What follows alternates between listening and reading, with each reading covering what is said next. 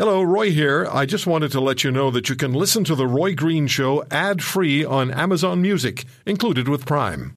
Mom deserves the best, and there's no better place to shop for Mother's Day than Whole Foods Market. They're your destination for unbeatable savings, from premium gifts to show-stopping flowers and irresistible desserts. Start by saving 33% with Prime on all body care and candles. Then get a 15-stem bunch of tulips for just $9.99 each with Prime. Round out Mom's menu with festive rosé, irresistible berry chantilly cake, and more special treats. Come celebrate Mother's Day at Whole Foods Market. We're talking about food. We're talking about food inflation. We're talking about the cost of food. We're talking to the to the grocers. We just spoke with the chairman of the Canadian Federation of Independent Grocers, Giancarlo Trimarchi. Professor Sylvain Charlebois was with us. We took your calls, and joining us now is the leader of the New Democrats federally, Jagmeet Singh. Mr. Singh's had a lot to say about the majors in the food industry and the profits they make. Mr. Singh, how are you? Hey, I'm doing well. So, uh, explain to us, please, what your concern is in, in, as brief a period of time as you can with the profits that the majors are making, and I'll alert you to the fact that Mr. Uh, Trimarchi told us he feels what's happening as far as profits are concerned largely dependent on the supply chain. What do you say? Well, we have a couple of things that we're looking at. First of all, when you heard Canadians saying that they're struggling to buy food, in a country as rich as ours, it shouldn't be the case that people working full time jobs are having a hard time buying groceries, but that's the reality. Then we started looking at what was going on. We saw inflation on the rise, the cost of everything going up, but particularly food. And while everything else saw a minor reduction, food continued to rise. Then we also noted a couple of other things. We saw that the major CEO corporate grocery stores were receiving big profits and their CEOs were getting big bonuses. Workers weren't getting paid more, producers weren't getting paid more. And in all of that, we started thinking about 2018. Not too long ago, in our country, the large corporate grocery stores and the big bread producers were found to have colluded to increase the price of bread, to fix the price of bread. And it took years to uncover, and it was finally found that that was going on. Given all of that, and more and more economists pointing to corporate greed as a driver in inflation, as a clear indicator that the costs uh, of, of things have gone up, but the prices have gone up far higher than the costs, and that many corporations are using the cover of inflation to make record profits. All of that led us to say, we need to do something about it. We forced all the other parties who had no courage to call out this greedflation.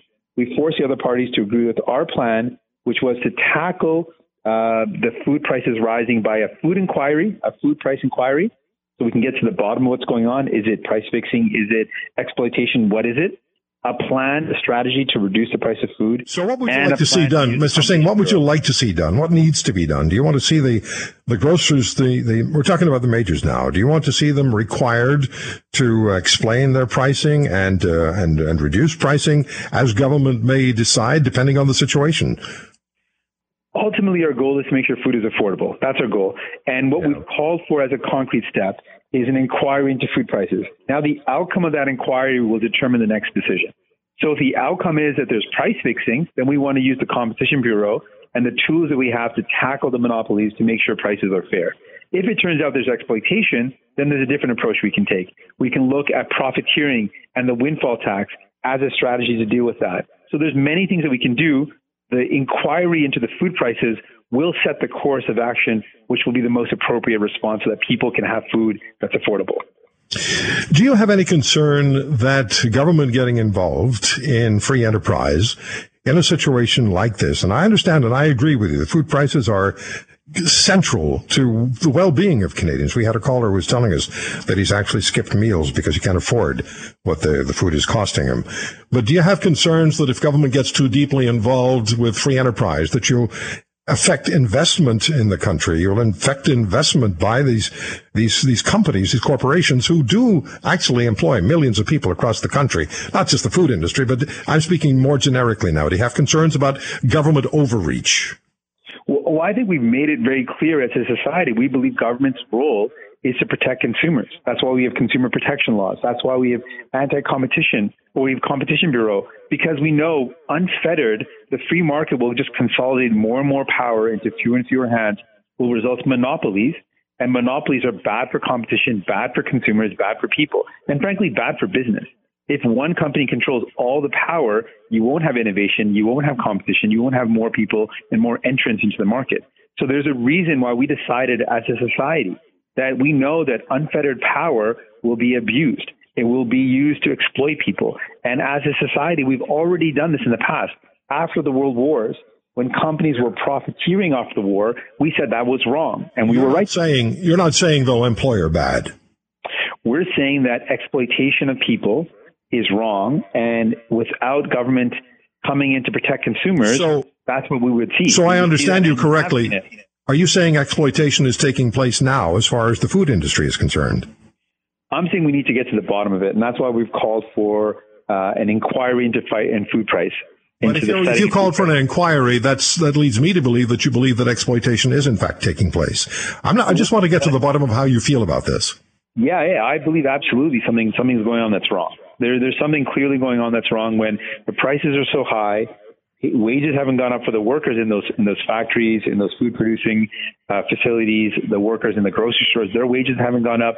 Producers aren't receiving more money and we see big profits for the corporate grocery sector, and we see CEOs getting big bonuses, I absolutely think there's something wrong.